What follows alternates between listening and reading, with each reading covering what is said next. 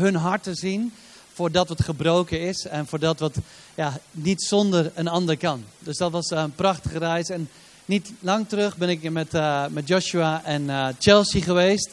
Ik weet niet of jullie weten hoe zij elkaar noemen. Babe. En, en hoe noemt Chelsea Joshua ook weer altijd? Hunk of... Nou, iets in die trant. Ze zijn echt hilarisch. Het is echt... We hebben echt gezegd, jullie moeten je eigen YouTube kanaal beginnen. Want dit is echt zo fun. Ik heb zoveel gelachen om die gasten. Maar ik heb ook hun hart gezien voor de kerk. En, uh, en uh, nou, hun wil om hiervoor te knokken. En we hebben samen ook echt dingen gezien. Ja, waar ik vandaag wel iets van wil delen, ook met jullie. En uh, nou, gewoon om, om daarin ook God te zien en wat Gods plan voor jou en mij is. Ik, we waren in de Filipijnen, Joshua, Chelsea en een groep. En nou, daar was ik bij. En dan hebben we dingen gezien die ja, die, die me moeilijk echt zijn door te geven. Sommige dingen wil je eigenlijk helemaal niet bespreken. Wil je niet weer, weer nog een keer vertellen. Um, nou, op die plek uh, nou, hebben we dingen gezien en daar is een filmpje over gemaakt. Dat ik gewoon in een stoel werd gezet en zeg van joh, vertel eens. Um, laten we even teruggaan. En ik wil dat filmpje ook aan jullie laten zien. Het is een filmpje waar ik dicht bij mijn hart, ook waar mijn emotie zit. Um, en, maar het, het geeft wel weer wat God in de afgelopen jaren in mijn hart heeft gedaan. Ik uh, werk nu zo'n tien jaar voor Compassion. En uh, laten we gewoon lekker kijken inderdaad.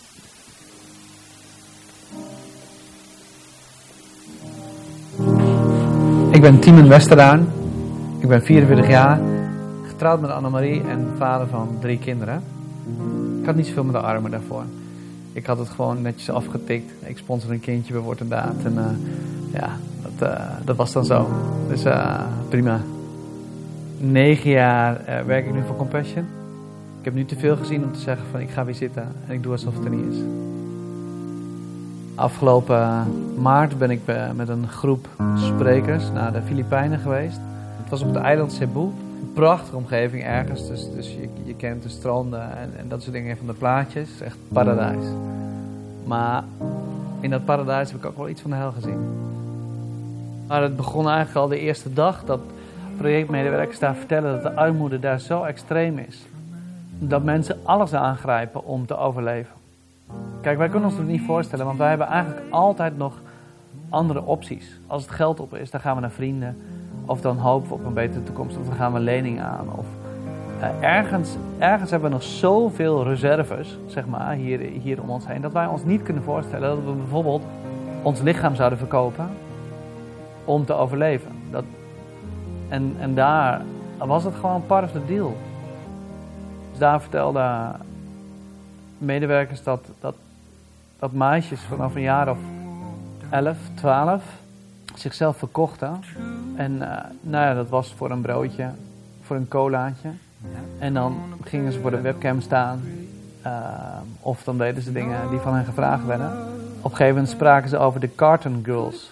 Dat zijn meisjes die zich langs de kant van de weg verkopen voor, nou, voor dat wat ze ervoor krijgen. Er is geen geld voor een kamertje.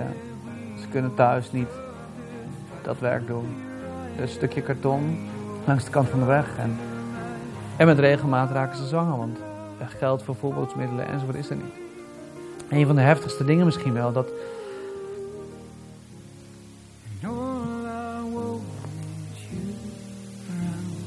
Dat zij zei, ja, weet je, dan, gaan, dan doen ze gewoon van alles.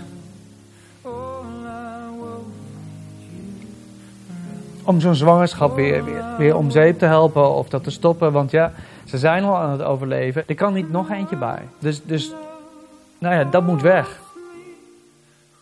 Er stroomt hier een rivier door de Sloppenwijk. Als een meisje moet bevallen, dan gaat ze een poosje iets verderop.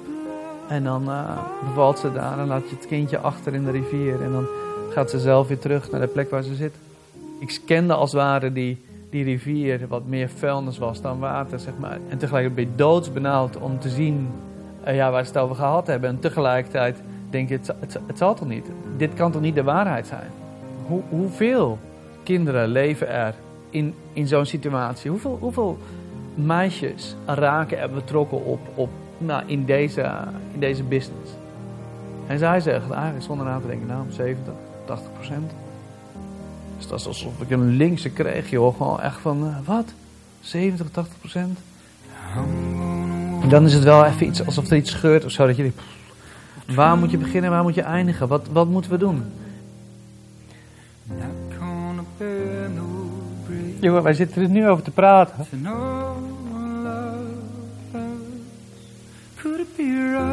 Het is gewoon op dit moment. Sorry. En het is op dit moment. And all I want is you around. All I want is you around. All I want is you around. Je voelt jezelf toch ook bedonderd als je je leven lang leeft. En dit is er geweest. En je hebt er gewoon niks mee gedaan. Het kan niet anders. Of je denkt, shit, ik had hier wel wat mee moeten doen. Dat kan toch niet anders? Als je terugkijkt en de waarde van je leven bepaalt, ja, dan wordt het toch bepaald door dat je heelheid hebt kunnen brengen. Gewoon van betekenis hebt kunnen zijn. Weet je, dan, dan ga je geen lijstje maken van welke ouders heb ik gehad. Echt niet. Terwijl, terwijl we daar zoveel tijd en aandacht aan geven. Wie zich ontfermt over de armen, die leent uit aan de Heer en Hij zal het hem wel vergoeden. Daar waar jij in investeert, daar gaat je hart, je richting van je leven heen. Waar, waar investeer je in? Nou, dit zijn kinderen van ouders. Dit zijn kinderen van de Allerhoogste. Hoe ver moeten we gaan? Ja. Beantwoord hem zelf. Even tot het uiterste.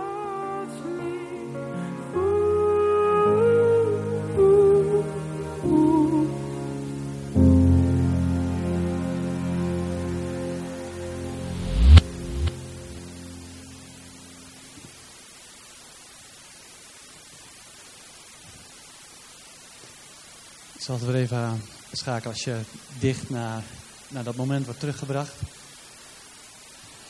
Denk aan dat meisje van 15 die, die door dat project werd opgevangen. En daar was iemand die namens de Heer tegen haar zegt van lieverd, dit moet je niet doen. Dit, dit maakt kapot. Je bent voor iets anders bedoeld. Wij gaan je helpen om dit niet meer te hoeven doen. Toen zei dat meisje, 15, dat is te gek. Maar mijn broertje. Dan doe ik het voor mijn broertje. Want ook die heeft eten nodig. Als je, als je God bent, als je vader bent en je hebt, je hebt kinderen die, die het goed hebben en je hebt kinderen die in nood zijn. Ja, dan als, als ik als vader, ik heb drie kinderen. En ik zou weten dat één of twee kinderen het goed hebben en één kind is in nood. Maar ik zou zelf er niet dichtbij kunnen zijn. Ja, wat zou ik als vader, wat zou jij als moeder zeggen tegen de kinderen die er wel bij zijn? Zeg, lieverd, je kent me toch? Wat, wat hebben we geleerd? Alsjeblieft, ga naast haar zitten. Geef, sla je arm om haar heen. Richt haar op. Nou, ergens in de afgelopen jaren zijn er een paar dingen gebeurd. Aan de ene kant is er echt zo- zoveel meer verdriet in mijn hart gekomen. Ik, ik heb zoveel meer gehuild omdat het gebroken is. In al die jaren dat ik keer op keer weer in de huisjes kwam, mensen ontmoette enzovoort. Er is zoveel kapot. En tegelijkertijd ben ik echt meer van God gaan houden. God is zo'n goede God. En door zijn woord te studeren en, en dicht bij hem te zijn en, en mijn vragen gewoon met hem en met anderen te bespreken, heb ik, heb dingen over God geleerd dat ik oh, hij is zo goed. Hij is, hij is een goede vader. Hij is de overwinnaar. Maar hoe dan? Hoe, hoe kunnen wij hier Jezus overwinnaar zingen, terwijl op hetzelfde moment daar kinderen ja, zichzelf moeten geven op een verschrikkelijke manier om in leven te blijven? Ik, ik wil met jullie een paar dingen door in de Bijbel. Om iets van dat plan van God, want Hij is overwinnaar. Het kwaad is ten diepste verslagen en het zal blijken. Maar dat is niet iets van, dat komt ooit nog wel. Maar dat wil Hij nu ook gewoon door ons heen, hier in Rotterdam. Op de plekken waar jij woont, maar ook wereldwijd in plekken als de Filipijnen. Wil Hij recht gaan zetten. Nou, ik, ik wil met jullie kort door de Bijbel een paar, paar dingen door. En ik, ik hoop dat je erbij bent, want het is, uh, het is even studie. Uh, het, is, het, het, is even, maar het is ook wel weer heel goed om dat even op een rijtje te zetten. God die, die is in deze wereld aanwezig. En we weten, zo, zoals, zoals hij zich openbaard heeft, hij heeft een lichaam op aarde. Wie is zijn lichaam op aarde? Wie, wie zijn dat? dat? Dat is de kerk. Dat is zijn kerk. Hij heeft zo'n zo'n bijzonder plan uitge- uitgewerkt. Hij, hij is gekomen, hij zegt, ik, ik laat het zien hoe ik ben, wie ik ben. En in Jezus is hij gekomen en nou hebben we kunnen zien wie God is. En toen zei hij, en nu deel ik mijzelf in jullie uit. Ik geef mezelf helemaal. En ik ben in jou aanwezig. Zo kwetsbaar, zo gewoon en zo eigenwijs dat jij bent. Ik ben in jou aanwezig. En ik wil door jouw gewone leven, het ongewone leven, gewoon de aarde binnenbrengen. De wereld inbrengen. Mensen herstellen. Dus jij bent een onderdeel van Gods grote plan. En eh, dat is te gek. Voor hier en voor daar. En om dat goed te kunnen pakken, wil ik met jullie een, eh, een, een deeltje door de Bijbel heen studeren. Om, eh, om, nou, om, om daar wat meer beelden aan te geven. Ik heb hier ook wat bij me. Dat zijn eigenlijk allemaal losse touwtjes. Je zult misschien denken, nou dat is kansloos. Maar dat ziet er inderdaad zo uit. Maar ik hoop dat, eh, dat deze draadjes, deze losse draadjes straks betekenis krijgen. En, eh, en dat God het wil helpen om mede dit jou in beweging te zetten voor dat wat hij wil. Hij heeft zoveel liefde voor dat wat gebroken is. Dit is ver weg, Filipijnen. Maar jij hoeft misschien je eigen familie niet uit om te zien wat onrecht is. Om, om te zien wat gebroken is. Het, het gaat niet om de Filipijnen, maar het gaat ook om Rotterdam. Het gaat niet om ver weg, maar juist ook om je eigen hart. Als we God leren kennen zoals hij is, is dat goed nieuws voor jou. Maar ook voor de mensen die jij ontmoet. Nou, we gaan even. Ik wil met jullie een, een studietje maken van shalom. Shalom is zo'n belangrijk begrip in het Oude Testament. Dat, dat een Oud-testamenticus zei van ja, als je niet snapt wat shalom is, ja, dat, dan is het moeilijker om Gods plan echt gewoon te pakken. Dus, dus het is de moeite waard om even met elkaar erin te duiken. Wat is nou shalom? Want shalom dat is een woord wat heel veel door de Bijbel heen gesproken wordt. En wa- wat nadruk legt op wat God met ons wil. Misschien ken je het nog wel, die, die zegen dat, de- dat een priester die zegen moest geven aan het volk. Dat hij zei, de Heer zegene u en hij behoede u. De Heer doet zijn aangezicht over je lichten en zij je genadig. De Heer verheffen zijn aangezicht over je en geef je shalom. Nou, dat woord shalom, dat, dat is een woord wat key is in het plan van God. Nou, en ik heb eh, gezocht en op een gegeven moment vond ik een definitie. En dat was van een oud-testamenticus Plantinga. En die beschreef shalom als volgt. Dat is shalom, dus Gods plan is een onderlinge verwevenheid van God, mensen en de schepping. Die harmonie, heelheid, vreugde en welvaart geeft voor iedereen binnen de gemeenschap. Nou, die moeten we even herhalen. Wat is shalom? Dat is een verwevenheid van God, mensen en de schepping. Dus dat God onder, boven, achter, voor je langs is. Dat je, dat je voelt, oh, hij, hij is er overal. Tussen God en jou. Dat- is, dat is Gods verlangen voor jou. Maar niet alleen tussen God en mensen, maar ook tussen mensen onderling. God zegt, mijn verlangen, shalom, ervaar je pas. Dat is er als jij mensen hebt die onder jou, boven jou, achter jou en voor jou zijn. Ah, dat is kerk. Is het niet? Dat is, dat is met elkaar zijn. Dat, dat je voelt van, oh, er is iemand voor en achter mij, boven en onder mij. Ik ben niet alleen. Nou, dat is Gods diepe verlangen en dat gaat zo, dat als dat zo is, als wij veel van elkaar houden, als wij dicht bij elkaar zijn, als wij onszelf verweven met elkaar en met God, dan komt Gods goedheid, Gods heelheid, zijn harmonie, dat komt dan terecht bij iedereen. Nou, dat is zijn verlangen. Hij wil zo graag jou, maar ook jouw lieve buren en jouw, jouw, broertjes in, en gewoon in, in jouw familie. Hij wil ze bereiken met zijn liefde. En dat kan maar op één manier, zegt hij. Dat is als jij je verweeft met mij en met hen. Heb mij lief en laat me jou lief hebben en heb de ander lief. Dus dat is, dat is verwevenheid. Ah, hoor ik je zeggen. Gast, dat is iets van het paradijs van echt lang terug. Daar was dat zo. In het paradijs waren Adam en Eva zo intiem en zo open met elkaar.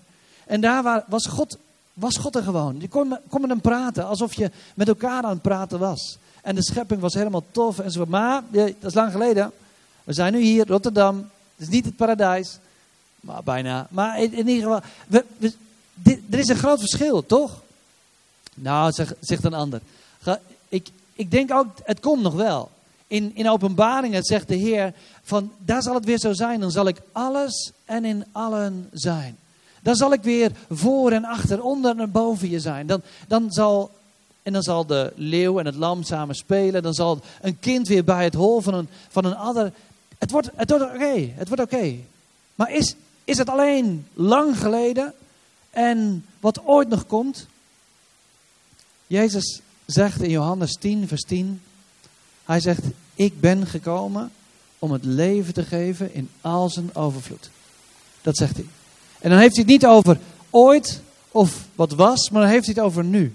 Jezus is gekomen. Jezus, de Zoon van God. Hij, God zelf is. Die zegt, ik, ik ben gekomen. Ik ben gekomen voor jou en, en voor anderen om je het leven te geven in al zijn volheid.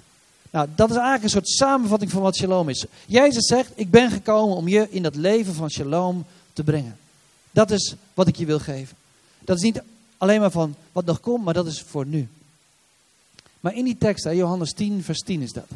Daar staat daarvoor, in hetzelfde vers staat, dat het onder spanning staat. Dat het leven in volheid niet meer zomaar dichtbij komt. Want daar staat, de dief is gekomen om te roven, te slachten en te vernietigen.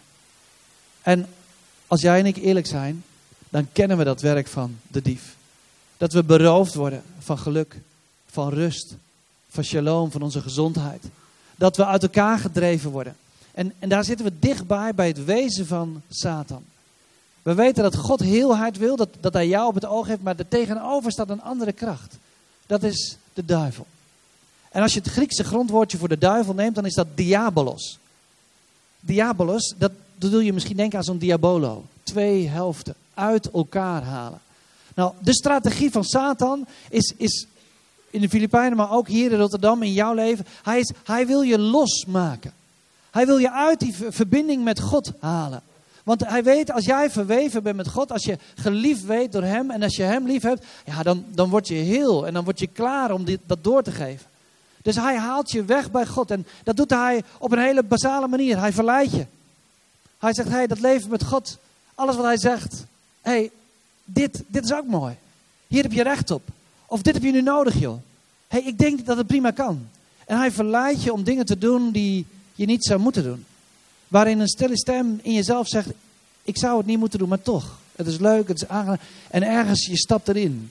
En zodra je dat doet, dan verandert hij van, van, van toon. Dan wordt hij de aanklager. Dan zegt hij, zie je wat je gedaan hebt? Denk jij dat jij nog bij God kan horen? Denk jij dat, dat jij nog verweven kan zijn met hem, die, die de heilige is? Die, die, die alles voor je gegeven heeft. En jij nu dit? Hij klaagt je aan. Zodat jij je terugtrekt bij God. Zodat je hier misschien wel staat en je hoort mensen aanbidden. En je doet je hand ook nog omhoog, maar je voelt diep van binnen. Is niet voor mij. Hij zou, je zou me moeten kennen. En hij zet je als het ware los van God. Want dan moet je je eigen leven gaan redden. Dan ga je een heleboel dingen nodig hebben om overeind te blijven. Er zijn hier mensen die los zijn geraakt van God. Of die eigenlijk nog nooit die verwevenheid met God hebben ervaren. Is wel wat God je wil geven. En hij doet precies hetzelfde tussen mensen onderling. Juist die relaties waar, waar zoveel liefde hoort te zijn. Waar beloftes zijn uitgesproken. Waar, waar mensen zich echt met elkaar hebben verweven. Daar komt hij binnen. Want hij weet hoe krachtig het is. Als mensen echt, zich echt met elkaar verweven. Hij probeert in kerken verdeeldheid te verzaaien. Hij probeert in huwelijken mensen tegen elkaar op te zetten. Elke keer probeert hij weer die aanklacht. Zeg het maar over hem of haar. Hij, probeert je uit elkaar te halen. Dingen te laten doen die er niet bij pasten. Dat je verweven was met de ander. Die schadelijk zijn voor als kerk of als in je huwelijk. En vervolgens probeert hij het vuurtje te stoken. Dat je je terugtrekt van elkaar. In hoeveel huwelijken, waar God zoveel verlangen voor heeft om heelheid en geluk te geven. In hoeveel huwelijk is er wel niet die scheiding gekomen? Dat je nog wel op hetzelfde bed ligt, maar je niet meer echt met elkaar verweven heeft. God wil dat herstellen. Het is, het is niet zo dat het voorbij is. Dat er geen kans meer is. Dat er geen nieuw begin is. Bij God is dat wel. Want Jezus die kwam die gebroken wereld in. Hij zegt, en ik ben niet degene die kijkt waar het nog worden is. Hij zegt, wat God al in het Oude Testament zegt. Ik ben Yahweh. Ik ben erbij. En zijn eerste naam waarmee hij zich openbaart is, ik ben de genezer. Ik ben degene die herstelt. Ik wil de, ben degene die bevrijdt. Dus als jij jezelf zo'n los draadje voelt, want een los draadje, kijk, als ik, als ik zo'n dingetje in zijn eentje vind hier op het podium, of als het aan mijn, aan mijn mouw hangt, dan denk ik, oh, rommel. Wat, waar heb je, wat heb ik hier aan? Het is rommel. Ik, ik kan het beter weggooien. Maar als de diabolos in jouw leven jou heeft weggetrokken uit je verbinding met God. Als hij, als hij ertussen is gekomen in relaties. Dat de relaties verbroken of onder spanning staat. Dan kan het maar zo zijn dat mensen zich inderdaad, zoals je hier zit. Je zit misschien wel tussen mensen, maar je voelt je als een los draadje. Alleen. Niet meer verweven met God. Niet meer verweven met elkaar. En weet je wat het ellendige is? Dan ga je hetzelfde denken als wat ik over een los draadje denk. Waar ben ik eigenlijk voor? Ik ben rommel. Is de wereld niet beter af zonder mij? En weet je, dat is precies de strategie van Satan. Dat jij denkt, ik ben, voor, ik ben hier voor niks. Eigenlijk ben ik rommel, ik ben te veel. Ik kost alleen maar wat. Wie, wie zit er nou op mij te wachten? Nou, shalom en Gods verlangen is, is om dat te herstellen. En weet je, shalom in de Bijbel, dat is het woord recht. Als je wilt kijken wat is recht en onrecht, dan is shalom, dat is waar je recht op hebt eigenlijk. Door genade, door Gods wil heb je recht op dit. Dus als je eenzaam bent, als jij gebroken bent, als, er niemand, als je voor je gevoel niemand meer is die op jou wacht, ja, dan is dat onrecht. Dan ben jij niet zielig, dan ben je geen raar mens, dan heb je het er niet zelf naar gemaakt, maar dan is dat onrecht in jouw leven. Daar mag je boos en verdrietig over zijn, want dat is niet oké. God wil en jij hebt er recht op dat je verweven bent met anderen. Dat er mensen zijn die namens God hun armen om jou heen slaan. Die onder en achter en voor jou zijn. Omdat dat, dat is de manier waarop God jou wil laten leven. Dus dat is recht. Als je weet wat recht is en wat onrecht is, dan weet je ook die weg ertussen. En een woord wat je misschien wel vaker hoort, gerechtigheid. En dat is best wel een moeilijk woord soms. Maar gerechtigheid, dat is in de Bijbel dat, dat traject van onrecht naar recht. Dus eigenlijk wat onrecht is, weer recht maken. Wat krom is, weer in overeenstemming maken met Gods wil. Dus God die laat je niet los. Die laat de gebroken wereld vol onrecht nooit los. Hij zegt, ik kom erin en ik pak je beet. En met jou, ik ben een God van gerechtigheid. Ik breng je van onrecht weer naar recht. Van die plek van duisternis weer naar licht. Van eenzaamheid weer in een gemeenschap. Van kapot weer heel, van ziek weer genezen. Dat is wat onze God wil. Dat is wat Hij wil met jou en mij. Dus als je hier zit en je voelt je als een losdraadje, lieverd, God is hoop voor jou. Hij heeft je niet opgegeven. Hij kent je en hij houdt van je. En hij wil dat er mensen zijn die zich om je heen slaan. Hij nodigt je uit. Kom erop. Als jij een losdraadje voelt, vertel het maar. Want dat geeft de gelegenheid voor elkaar om je handen er weer omheen te staan. Wees maar kwetsbaar. Je bent niet te veel. Het mooie is als een los draadje verweven wordt. Als het een onderdeel wordt van een weefsel. Ja, dan krijgt het betekenis. Dan wordt het krachtig. Dan is het ergens voor te gebruiken. En dan wordt het warm. Nou, dat is precies wat er gebeurt als mensen kwetsbaar, zoals jij en ik, als losse draadjes, zich met elkaar verweven. Dat is spannend, want je verbindt je met elkaar. Maar dan krijg je betekenis. Dan wordt het warm en dan ben je niet meer voor niks. En het mooie is, je kunt nooit in een weefsel kun je nooit aanwijzen. Ja, dit draadje, dat is echt belangrijk. Ja, en, dit was ooit een los draadje, dat is niet zo belangrijk. In een weefsel krijgt alles betekenis. Dus het zwakke is sterk. Dat wat voor de wereld voorbij wordt gelopen, dat wordt voor God gezien. Hij vindt het wel belangrijk, hij ziet het wel. Dus of je hier nou zit, maar je denkt, God heeft me gezegend. Ik ben in staat om dingen door te geven. Of dat je hier nou zit ik voel me zo'n los draadje. Eigenlijk te veel. Je bent van exact dezelfde waarde. En je vindt die waarde wanneer je met elkaar verbindt. Als je, zegt, als je je laat verbinden met elkaar. hey, wie, wie, moet die, wie moet dat doen? Wie moet gerechtigheid doen? Wie, wie maakt die weg van onrecht naar recht? God zegt, dat is mijn diepe verlangen. Door de hele Bijbel heen zie je dat God zichzelf, zijn wezen, zijn karakter verbindt aan dat wat gebroken is. Ga maar na, zijn namen. Als hij zegt, ik ben geneesheer, ja, voor wie is hij dat? Hij is dat omdat er zieken zijn. Hij is de bevrijder. Waarom? Omdat er mensen gebonden zijn. Hij is de overwinnaar. Omdat wij zo vaak verliezen. Hij is de levende omdat de dood zoveel macht lijkt te hebben op deze wereld. God heeft zijn identiteit, zijn DNA verbonden aan dat wat kwetsbaar en gebroken is. Dus, maar wie moet dat doen wat hij gezegd heeft, wie hij is? Dat zijn de rechtvaardigen. In de Bijbel zie je dat de rechtvaardigen de uitvoerders zijn van Gods wil. Dus zij doen wat, hoe ze God hebben leren kennen. En misschien denk jij, rechtvaardig ben je als je gelooft. Nou, dat is zo. Voor God ben je dan in overeenstemming met zijn wil. Dus dan, dan, dan ben, je, ben je rechtvaardig. Maar het heeft ook te maken met wat je doet. En Bruce Waltke, dat is een oud-testamenticus, die heeft gestudeerd in het Oude Testament en heeft dat is doorgezocht. Wat is nou de betekenis van het woord rechtvaardigen in het Oude Testament? Nou, dat is het volgende. Bruce Waltke zegt, een rechtvaardige, dat is iemand die zichzelf en zijn middelen ter beschikking stelt voor de gemeenschap. Dat is te gek, hè? Een rechtvaardige, dat is iemand die zichzelf en zijn middelen ter beschikking stelt voor de gemeenschap. Dus dat komt natuurlijk overeen met dat plan van God. God wil zeggen, ik heb je lief, ik zegen je, ik hou van je en ik wil door jou heen de gemeenschap bereiken.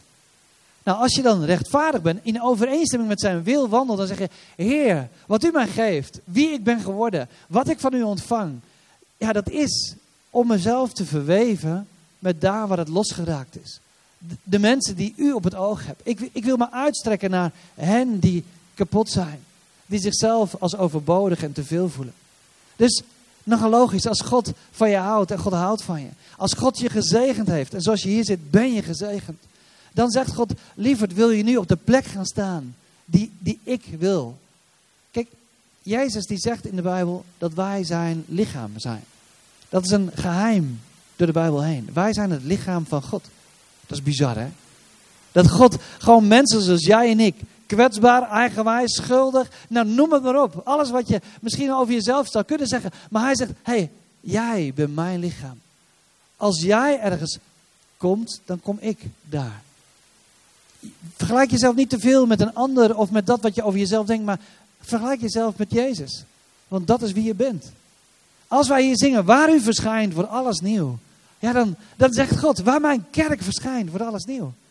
Da- waar, waar jij en ik verschijnen, want daar is, dat is waar ik ben. Dus ik vind het zo tof om dan te zien dat CLC op zoveel plekken al een lichaam, een, een, een onderdeeltje heeft in Nederland. God heeft een plan met deze kerk. Hij wil, hij wil herstel brengen, hij wil vernieuwing, hij wil laten zien dat hij de overwinnaar is. En dat krijg je gewoon als mensen zich met elkaar gaan verweven. Als, als we als kerk zeggen, Heer, wat heeft u ons veel gegeven. Laten we ons verweven met de losse draadjes hier in onze eigen omgeving. En Tim Keller, ik weet niet of je ooit van hem gehoord hebt, dat is een, grote spreker in, eh, in New York. Bouwt er een hele mooie, grote, welvarende kerk. Die sprak hierover en die, toen draaide hij hem om. Hij zegt, wij zeggen vaak de goddeloze, de wicked. Ja, dat is degene die slechte daden doen, die, die beroven en die slachten. En dat is zo. Maar hij zegt, als ik door de Bijbel heen kijk, dan is de wicked eigenlijk het volgende. Tim Keller zegt, de wicked is, die ziet zichzelf en zijn middelen als volledig voor zichzelf. Even, die, die trekt zich als het ware terug. En je ziet het gebeuren bij veel mensen die gezegend worden en rijk zijn. Die, die bouwen een hoger hek om hun bezittingen heen. Die trekken zich als het ware terug van de gemeenschap. En die zeggen, dit is voor mij en ik moet het beschermen, want ik weet nooit wanneer ik het weer kwijtraak. Terwijl God zegt, hey, als ik je zegen, bouw dan een langere tafel. Bouwen zij een hoger hek. En daar word je niet gelukkig van. Je wordt er niet gelukkig van als je je eigen eenzaamheid koopt om ergens achteraf te gaan wonen met een groot hek eromheen. En, en bang te zijn voor alles wat, wat gestolen kan worden van jou. God, God weet wie je bent. Hij weet hoe je bedoeld bent. Hij zegt, als ik je zo vertrouw dat ik je zegen, dat ik je veel gegeven heb. Ja, jongen, dan, dan heb je een missie. Dan mag je jezelf verweven met de mensen om je heen. Als je daaruit terugtrekt, ja, dan, dan ga je uit mijn plan. Als je zegt, dit is voor mij, heb ik verdiend, heb ik recht op. God zegt, liever, natuurlijk heb je er recht op. Maar als je mij kent, dan ga je het in overeenstemming met mij gewoon investeren in, in deze wereld. Want we, gaan, we zijn op weg naar het moment dat ik zal laten zien wat ik heel gemaakt heb. En het is vaders verlangen dat hij heel maakt door jouw handen, door, door jou heen. Natuurlijk, hij had het ook op een andere manier kunnen doen. Hij had al die losse draadjes eruit kunnen plukken. En dat is misschien wel ons, ons verlangen van, Heer, doe er wat aan. Wat doet het eraan? Daar in de Filipijnen, Heer, het kan toch niet zo zijn dat u dat laat gebeuren. Maar de Heer, die is trouw aan zijn plan. Hij zegt, mijn kerk, daar op de Filipijnen, hier in Rotterdam. Mijn kerk, jullie hebben genoeg om op te staan. Om de overwinning, om het licht te brengen in die duisternis. En ik wil zo graag dat jullie mij, mij zo zoeken en mij zo dicht bij mij leven. Mijn liefde zo ontvangen en doorgeven. Ja, want dat maakt jullie zo mooi. Kerk is geen eventje op zondag. Kerk is een levende gemeenschap die zich verweeft met de nood hier in Rotterdam. Dat, is, dat gebeurt op, de voetbal, op het voetbalveld. Dat gebeurt wanneer je, wanneer je samen op je werk bent. En dat je vraagt van Heer, laat me zien. Wat heeft u mij gegeven? Wat ik mag doorgeven aan degenen die u niet kennen. God houdt van je, maar houdt ook van de mensen om je heen. Als ik spreek over de rechtvaardigen, ja, dan hebben we het natuurlijk ook over Jezus. Jezus, de rechtvaardige bij uitstek. En denk eens na, wat vind jij het mooiste aan Jezus? Wat vind jij het mooiste aan Jezus? Vind jij het mooiste aan Jezus dat hij bijvoorbeeld water in wijn veranderde? Nou, dat was wel een vette, vette nou geen trick, maar uh, dat, was een, dat was een heel mooi teken, vind je niet? Gewoon een feest bouwen. Zoveel water in wijn, overvloed. Nou, dat maakt Jezus wel mooi. Of voor het mooie dat hij brood brak en dat er 5000 man kon eten. Ook cool, vind je niet? Dan, dan, ben, je, dan ben je samen en, en dan zit hij daar en dan breekt hij brood en dan zijn er voor 5000 mensen is dat te eten. Of denk je, nou, het allermooiste vind ik toch wel dat hij Lazarus, zijn vriend, opricht uit de dood. Dat de dood geen macht heeft. Dat waar hij komt, dat, dat zelfs dat moet wijken. Wat vind jij het mooiste aan Jezus? Weet je, dit zijn mooie dingen. Maar als ik nadenk over het hart van Jezus. Als ik dan terugdenk, wat vind ik nou het allermooiste aan Jezus? Dan moet ik bijvoorbeeld denken aan wanneer er een Melaatse man en melaatse was een, een, ziekte die als zonde werd gezien en vet besmettelijk was. Toen die melaatse man de gemeenschap in kwam lopen. Wat is het nou het allermooiste aan Jezus? Dat terwijl mensen echt denken, oh bah, die, die is vies. Dat, die moet je niet aanraken. Ga weg, ga naar je eigen plek. Wat doet Jezus? De Zoon van God. Ik vind het zo mooi. Er staat dan dat Jezus bij hem neerknielt en hem aanraakt. Dat is onze God. Is dat niet het allermooiste aan Jezus? Dat hij niet alleen die ziekte eh, geneest, maar dat hij je ook wil aanraken. Daar waar jij je vies en onrein en schuldig voelt. Jezus die knielt neer en zegt, ik raak je aan. Je bent niet te vies voor mij. Ik maak je rein. Jij maakt mij niet onrein.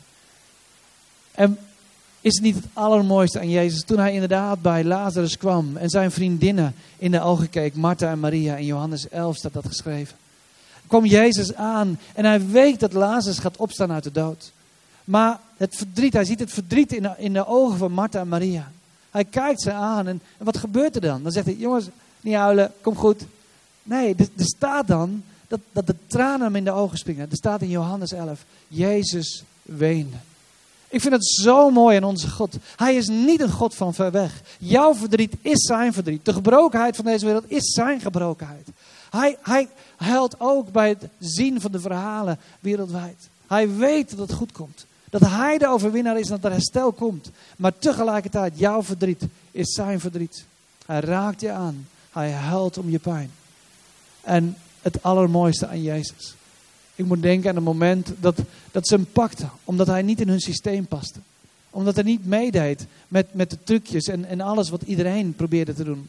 Hij paste niet in ons systeem. En de mensen pakten hem en, en legden hem op het kruis neer. Het allermooiste aan Jezus komt daar toch naar voren. Dat, dat toen zij met hun knieën op, hun, op zijn handen, op zijn polsen zaten. En dat toen de, spijkers door zijn handen werden geslagen. En hij alleen maar haat en spot en hoon om zich heen zag. Het allermooiste aan onze God is dat niet dat hij op dat moment zegt. Terwijl hij jou en mij aankijkt. En weet dat wij zo vaak niet kunnen doen wat hij wil. En zo vaak hem buiten ons leven neerzetten. Wat zegt hij dan? Wat zegt hij dan? Papa, vergeef het hen. Want ze weten niet wat ze doen. Dat is Jezus. Dat is het allermooiste aan Jezus. Zoals je hier zit. En misschien zitten hier wel gasten die zichzelf als een los draadje voelen. Dat kan heel goed. Daar is de strategie van het kwaad zo op gericht. God wil dat niet. En lieverd, je hebt net gehoord wat, wat, wat het allermooiste aan Jezus is. Hij zegt, ik kniel bij je neer. Ik raak je aan. Ik, jouw, jouw verdriet is mijn verdriet. Ik zie het wel. Ik zie het wel.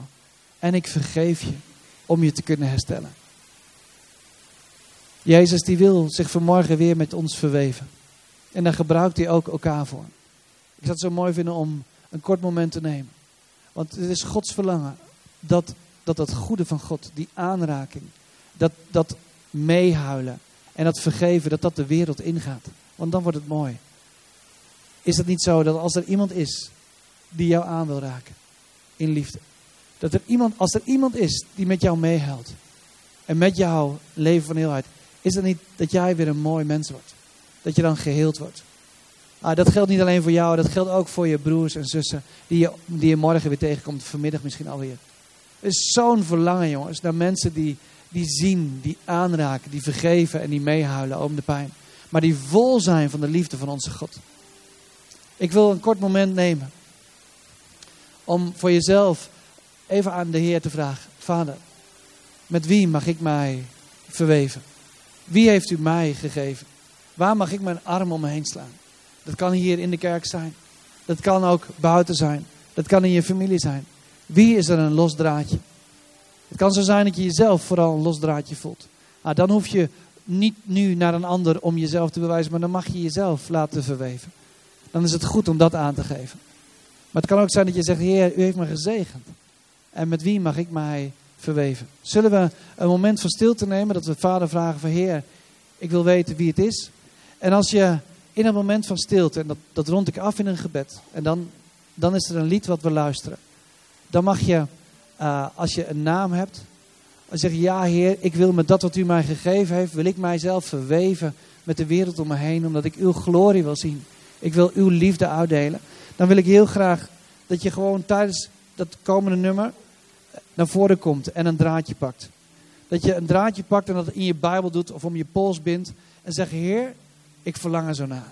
Om, om uw, uw liefde uit te delen. Om mijzelf te verweven. Bij die ene. Voor die, voor die naam die u mij gegeven heeft. Die plek waar ik gesteld ben. Zullen we dat doen? We nemen even stilte. We vragen de Heer, Heer, is er iemand in mijn leven, in mijn omgeving, die, zich, die, die een los draadje is geworden? En Heer, dan wil ik u vragen om mij te gebruiken om hem weer aan te raken. We nemen een moment van stilte als jij een naam of een plek krijgt in je hoofd. Of je zegt, het is voor mijzelf. Dan kom je daarna naar voren en pak je een draadje en ga je gewoon naar je plek. En dan kun je dat in je bijbeltje meenemen als herinnering. Als een gebed van Heer, gebruik mij om uw heelheid te brengen. Om mezelf te verweven. Zullen we een moment van stilte nemen om de Heer te vragen.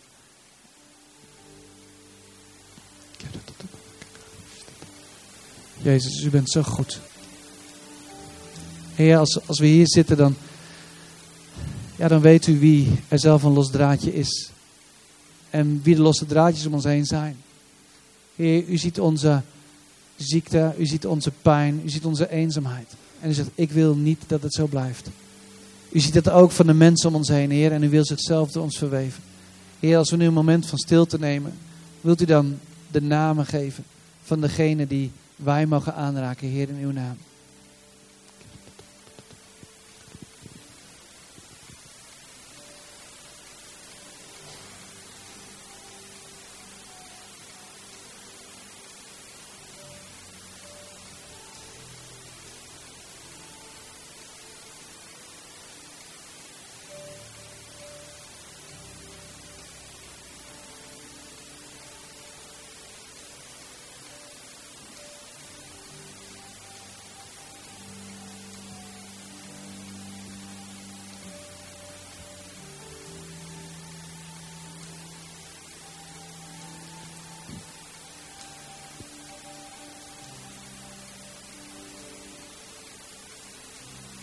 Vader, dank u wel dat u spreekt. Eer dat we door u zijn bemoedigd, door wie u bent.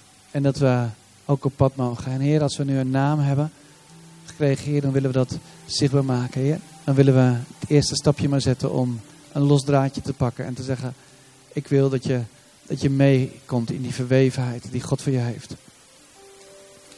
Ik wil je uitnodigen, kerk. Ik weet zeker dat iedereen van jullie op een plek zit waar losse draadjes zijn. Het zou zo mooi zijn als, als je zegt, ja Heer, gebruik mij maar. Ik, ik, misschien heeft de Heer een naam gegeven of misschien werkt dat niet zo goed voor jou dat je in stilte bent en dat je dan alleen maar denkt van, oh ik hoor muziek en ik moet nu denken over een naam, ik krijg geen naam. Maar als je wel een verlangen hebt in jezelf, nou kom dan naar voren en pak een draadje, leg het in je Bijbel of leg het, nou, bind het om je pols, zodat je, nou ja, die weg kan gaan. Yes, zullen we daar de komende minuten de tijd voor nemen om gewoon een draadje te pakken en het daar mee te nemen.